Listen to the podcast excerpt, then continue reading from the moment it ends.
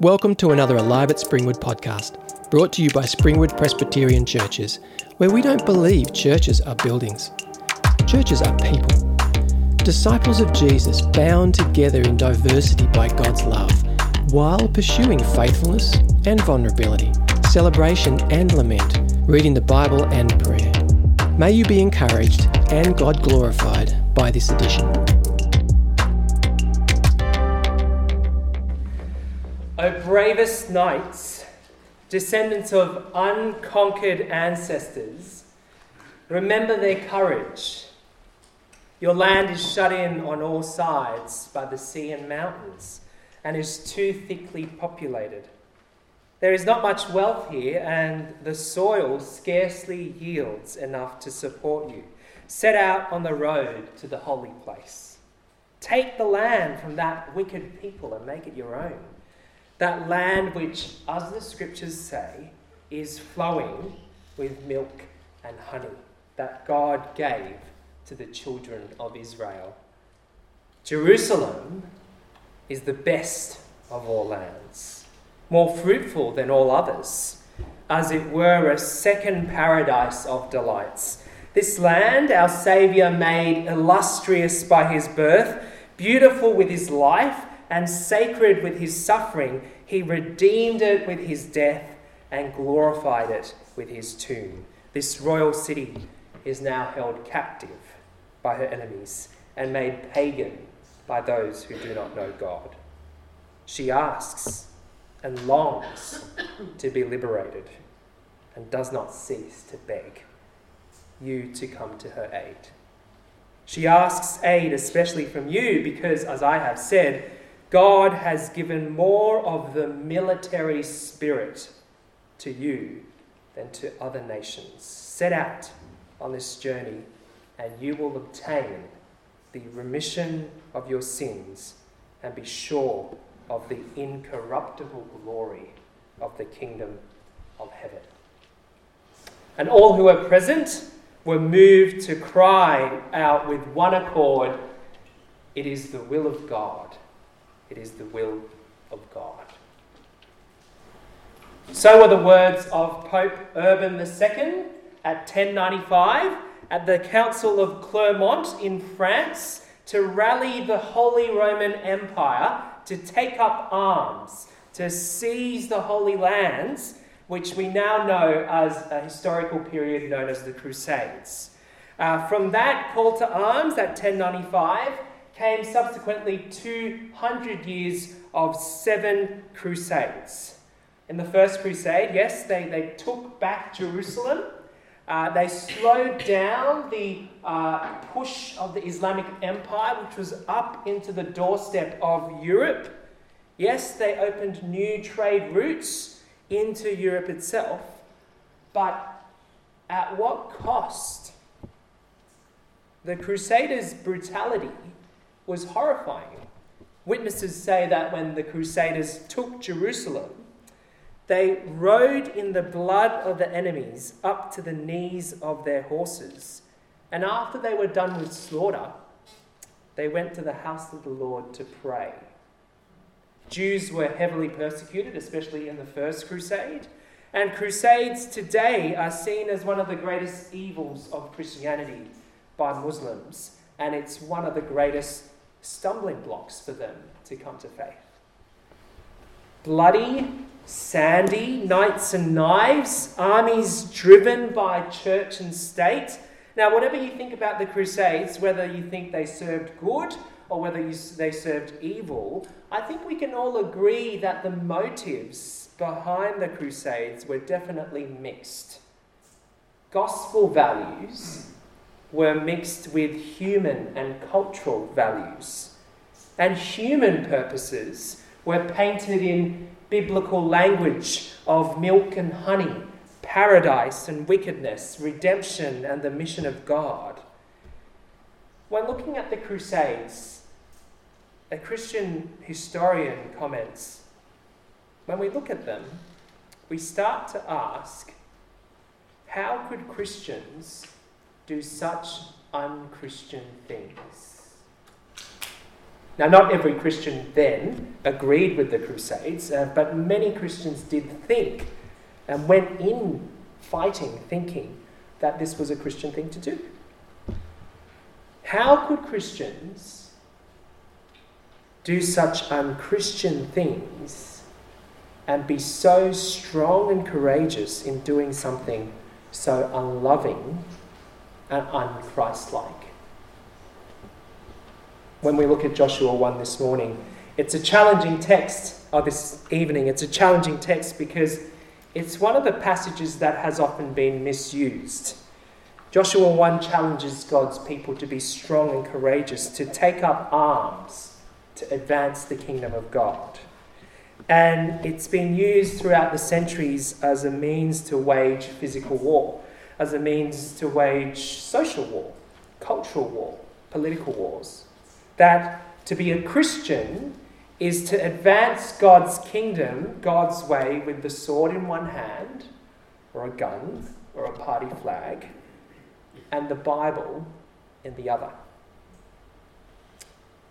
But when is it advancing God's kingdom and when is it advancing human desire for power? When is it really God's way and when is it our way? When is it the good news of Jesus and when is it the good news of a middle class suburban life? When are the enemies of God on the outside truly enemies of God, or have we just created them to be enemies? We could very well avoid Joshua 1 because it misuses and jumps straight to Matthew 28. But I really think that by reading Joshua 1 with the whole Bible in mind, helps us better answer these questions. It helps us from falling into the sins of the past, helps us critique our values and understand what being strong and courageous really means in a broken and splintered world. So let's pray and ask God for help as we look at His Word together. Why don't you pray with me? Heavenly Father, God of angel armies, we look at history past and your word has been mixed with human values and desires and applied in terrible ways. And we're grieved. But we also know that sometimes, like a fish in water, we are blind to our own values and desires and claim them to be yours. So fill us with your Spirit this, more, uh, this evening. Teach us the work of your kingdom. Teach us the posture of your kingdom, not by might, nor by power, but by your Spirit, we pray. Amen. Amen. To get us uh, on our bearings right, because I think we've, we've spent several weeks outside of our uh, series for this year, uh, where we at Springwood Winmalee are looking at the whole Bible in 2021, from Genesis all the way to Revelation. And for this first part of the year, we're looking at the Old Testament. And I like to think the Old Testament is like a sandwich. And because I don't like tomatoes or eggs in my sandwich, we're going to say the Old Testament is coronation sandwich, made especially for the coronation of Her Royal Majesty Queen Elizabeth II. Happy birthday. Um, and in case any of you loyal constituents of the Commonwealth don't know what goes into a common, uh, coronation sandwich, there's bread, there's coronation chicken, which is curried mayonnaise chicken, and there's lettuce. Now, the first term that we look over here, we looked at Genesis, Exodus, Leviticus, Numbers, and Deuteronomy, the first five books of the Bible, uh, which is called the Torah, which paints for us the foundation beliefs, the foundational core of God's people. That's like the coronation chicken of the sandwich. It's gooey, it's mayonnaise packed with spice. It flavors the whole sandwich and holds it all together. This term, we're coming out of Deuteronomy and entering into the prophets, the Nevi'im. They're not just prophetic books, but they're also historical books. Uh, they allow us to see how the Torah, how the first five books of the Bible are lived out in the real life historical experience of God's people. Whether that's living out or rebelling against, it's about how the Torah is lived out. And I like to see that the prophets are like the bread of our sandwich. And my choice in bread is low carb, high protein grain bread. So they are the top and the tail, the two pieces of chronological bread that sets out what it means to live out God's word. From entering the land to exiting the land, from entry to exile. So that's the prophets. Then later on in the year, we've got the letters, which is the writings, the Ketuvim, uh, which we'll look at. Uh, it's there, it's nice, it fits, but it's a bit bitsy and it sticks in our teeth. But we'll pick at it in a couple of months' time. So the Old Testament as coronation sandwich, and you heard it here first.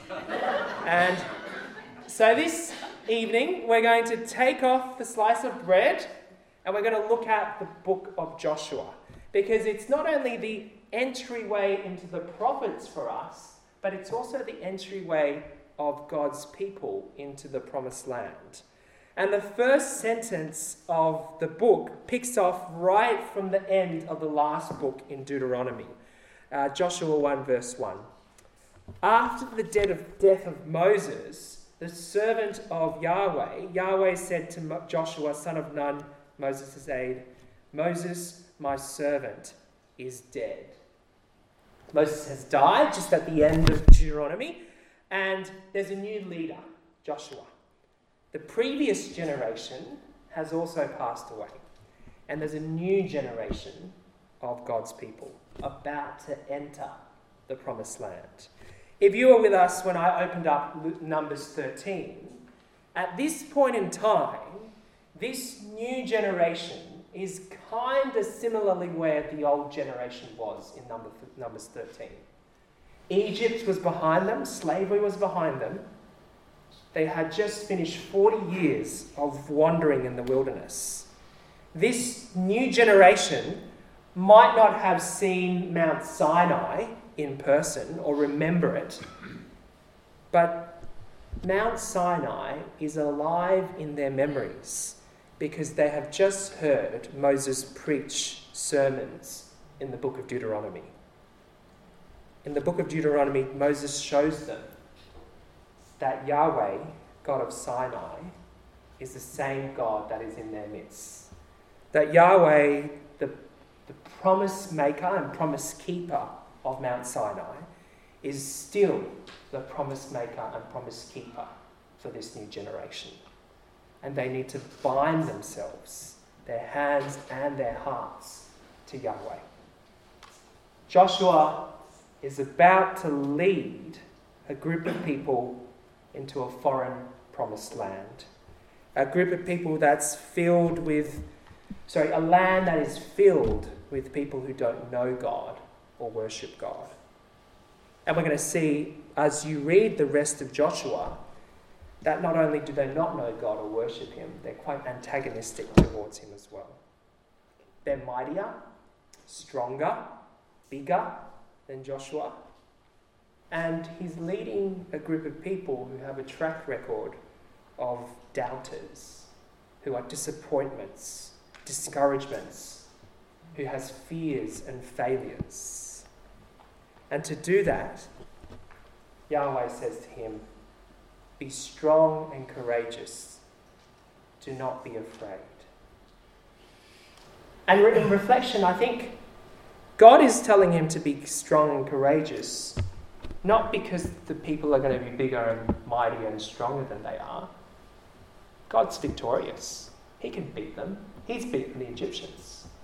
I think Yahweh is reminding Joshua to be strong and courageous because he's leading a group of people who are doubters and who will want to disobey. He needs to be strong and courageous because the people he's leading are going to lead, go astray. Be strong and courageous. But it's not just, hey, Josh, take heart, you know, be brave, I believe in you, you know, you can do it. Joshua is to be strong and courageous, not because being strong and courageous is going to guarantee victory. He is to be strong and courageous because of who God is. If you've got your Bibles open, scan with me verse 2 to verse 6. Verse 2. Now then, you and all these people get ready to cross the Jordan River into the land I am about to give you.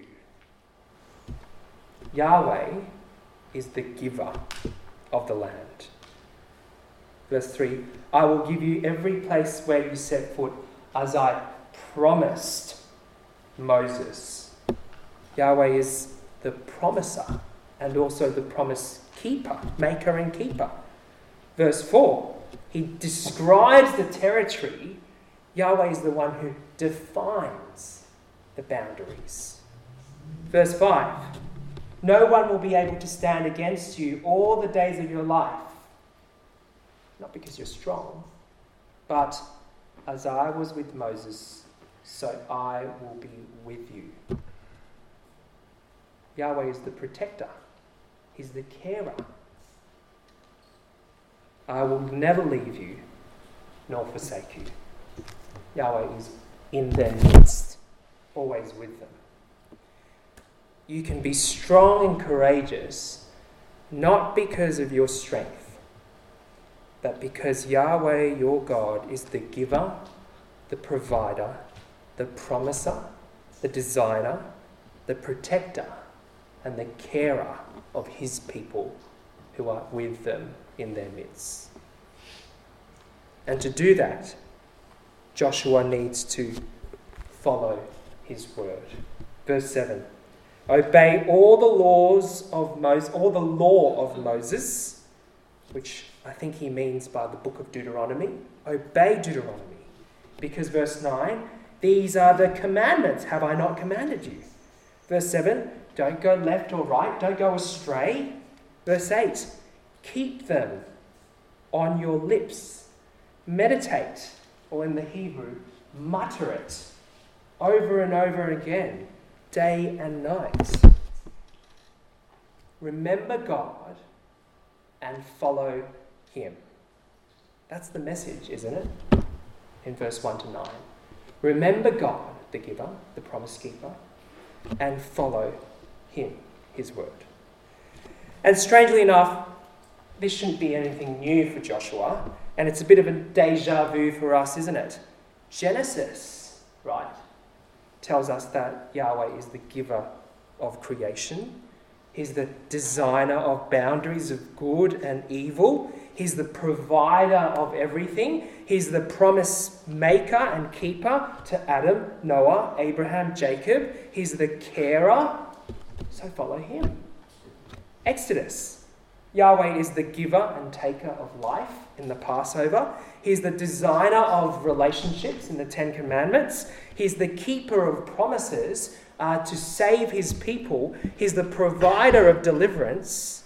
He's the carer who hears this people's cries, and he is in your midst at Mount Sinai. So, follow him. Leviticus, same things over and over again. Numbers, the same things. And in case nobody was listening, probably because Joshua was a young man and young men tend to daydream in sermons, you get 34 chapters of sermon material in Deuteronomy that repeats Genesis, Exodus, Leviticus, Numbers again. Remember God and follow Him. Choose life. It's like a Scooby Doo ending, you know, but every ending is the same. Remember God and choose life follow him. We're beginning to realize what coronation chicken sandwich tastes like. That each bite might be different, but each bite is the same over and over and over again. Remember Yahweh and follow him. Remember Yahweh and follow him. I've gotten to a stage in my life where I've decided on what tattoos I'll get, but I'm too scared to get them because I don't like needles. So, but if I were to get tattoos, there'll be one on each forearm. And on the left forearm would be Deuteronomy 6 4, Shema in Hebrew. Shema Israel, Adonai Eloheinu Adonai Echad. Hear, O Israel, Yahweh is our God, Yahweh alone. I'll bind it on my arms, literally, even though Deuteronomy says don't mark your skin, um, so that I will remember every day that Yahweh is my God and Yahweh alone is my God. On my right hand is going to be a rather obscure Latin phrase, subspecie aeternatus, which means from the perspective of the eternal. Because I'm right handed, it's a reminder for me to do everything with the perspective of the eternal God in mind. Yahweh is my God. I will do everything in light of him. These two things are exactly what God is tattooing on Joshua at the start of this book as he leads God's people into the foreign land. Yahweh is your God. Do everything in light of who He is. Now, I'm not advocating for tattoos, and I've already bagged these two.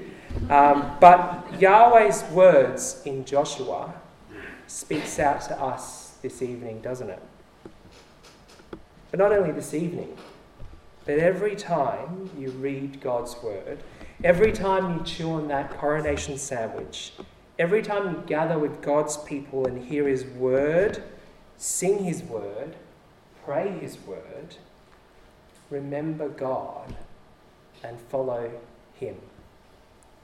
Shema Israel, Adonai Eloheinu, Adonai Echad. Subspecie aeternatus. Remember John or Jane or Julian or Frank, I don't know your names, and it's too small to see. Yahweh is your God. Follow him. Isn't Yahweh the same giver of life and the giver of your new life through the person of Jesus that lasts into eternity? Follow him with all your life. Isn't Yahweh the very same God who is the provider of your every breath? and the breath of life in the Spirit in you, lay down your possessions and follow Him. Isn't Yahweh the promise maker and promise keeper of your salvation? That He would never leave you or forsake you? Walk with Him all the days of your life. Isn't Yahweh the designer of your good, just as He was back then? because He knows you and He's knitted you in your mother's womb. So trust that His ways are good, even if it doesn't look good or feel good at this moment. Isn't Yahweh the protector and carer of your body and soul? Because nothing in all of creation can separate you from the love of God in Jesus Christ. So follow Him with all your heart and soul and strength and body and mind. Joshua 1 whispers loudly to us Will you remember God and follow Him? When Joshua looks into his past, into his ancestors, they were plagued with forgetting God and walking away from Him. And as you saw with me in Numbers 13, they thought they were doing the right thing. When we look at our spiritual ancestors in the past, they were plagued with forgetting God and walking away from Him. The Crusades, all the way to today, I think the most devastating failures that plague God's people is when we do ungodly unchristian things and we think we are doing it in the name of Jesus. When we mistake power, wealth, satisfaction, stability, romance, family, political, cultural values, and assume that they're gospel values. At the end of Joshua 1, verse 9, where we, as the reader, as the audience, we are posed with a question Will the next generation of God's people remember God and follow Him? In 2021, the same question is posed to us Will this generation remember God and follow Him? I want to end with four reflections for us of what this means for us this evening. Number one, uh, the right strength and courage comes when you are immersed in God's Word. At the start of Joshua's journey, God says to him, Remember who God is, I am, but then you have to obey and read and meditate on the law, His Word. The Word of God, someone once said, is like a bricky line. Now, I've never laid bricks, uh, but on good authority, um, for you to lay bricks on a straight line, you've got to have a bricky line. If you don't, you know, I, I think from, from my experience of watching YouTube videos, uh, you get the, the spade or whatnot, you get the thing and then you plonk it on, and then you plonk it on, and then you do that, and then you keep going. And you keep going, and, and then if you don't have a bricky line, you, you go back a little bit and you go, oh, wait a minute. I thought that was going well, but it was a little bit wonky here and there, and I kind of didn't end up where I wanted to go. But then you get a bricky line, which is pretty much just a piece of string that you tie on one end to another, and you follow it, then your wall is level. The Bible is your bricky line. Sometimes we go in life without the Bible and we go, oh yeah, yeah, I think I'm going all right. Yeah, I'm going on the, down a straight path. And then when we look back, we go, oh, actually, I was a bit wonky here, and that's kind of not where I wanted to end up. The Bible is our bricky line that shows us how to follow God in the right direction. Without it, we're a hopeless bricky. Number two, the right strength and courage comes from knowing that the kingdom of God is of this world, but not of this world. When we read the whole Bible, when we look at God's word, we see that Joshua 1 does apply to us because we have a new Joshua, Yeshua, Jesus, who leads us into a kingdom of God which is already present. All authority in heaven and earth is given to him. It's not a territorial battle because the war's already won.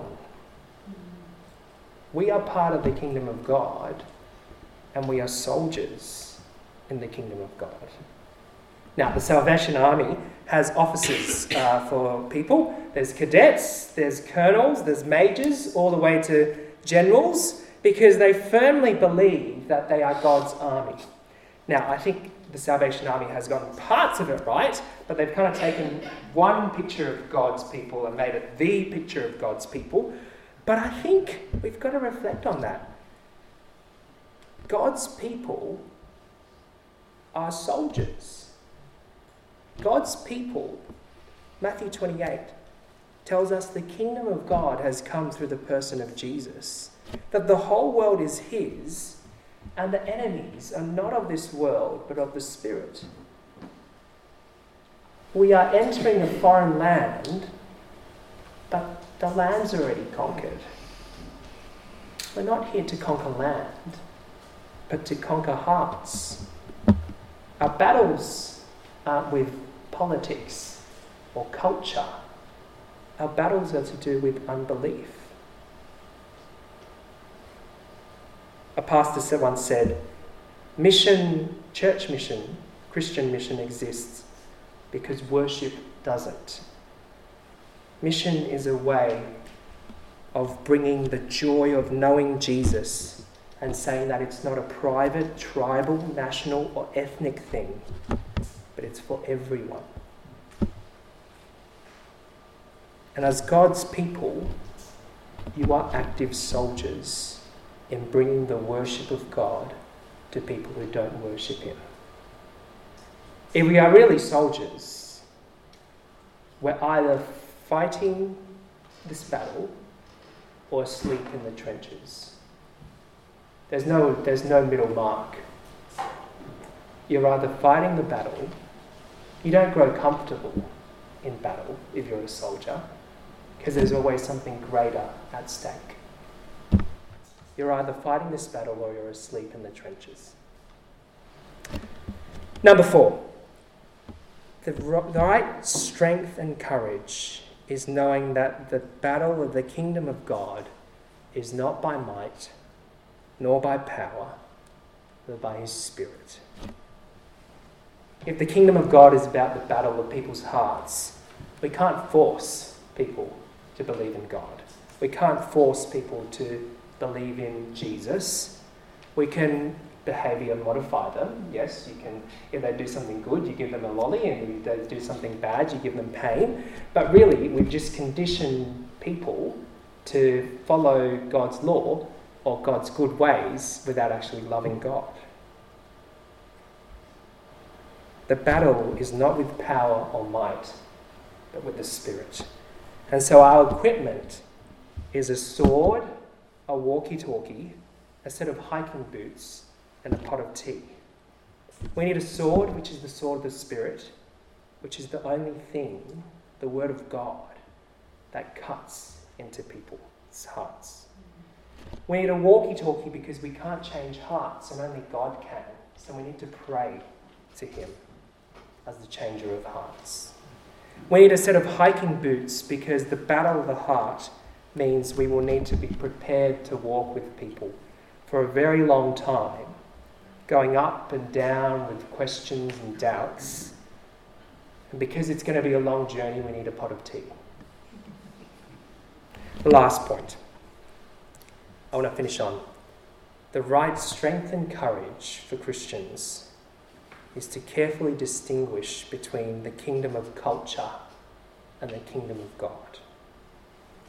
We're not immune to culture, we're all affected by culture and we swim in it, whoever we are It can be individual assumptions all the way to group assumptions and class assumptions. I remember as a single person, uh, the first time I was invited to be a part of someone else's family, I suddenly thought to myself, that's, that's not how you dry dishes. That's not how you wash. The, the, the washing is on the right and the rinsing is on the left. That's not how you talk to your parents. We can be culturally blind if we are stuck in an echo chamber of the same culture. And because we have cultural assumptions, we can have cultural assumptions of what it means to be Christians. Remember, it was within our lifetime that Christians believed that the segregation between African Americans and Anglo Americans was a godly thing to do in our lifetime, Christians aligned with the white Australian policy. It's within our lifetime that Christian argued and defended the continued criminal status and incarceration of gay, lesbian, LGBT people. Whenever I think about the Crusades, I'm always haunted by the thought that in a hundred years' time, will people look at us in 2021 and ask, how could Christians do such unchristian things? How could Christians do such unchristian things and be so strong and courageous in doing them? Perhaps in a hundred years' time, when people may be sitting in the spot where you're sitting, listening to another sermon of Joshua 1, Will they look back to Christian Jane or Joe, Joe of Springwood Alive at Five and say, wow, these people lived for Jesus and pushed back against a culture of unchristian things? Or will they say, oh dear, how could Christians do these things in the name of Jesus? Let's pray. Lord of the ages, help us to be strong and courageous. Give us comfort and peace, and hold us all, little ones, safe by your side. Amen.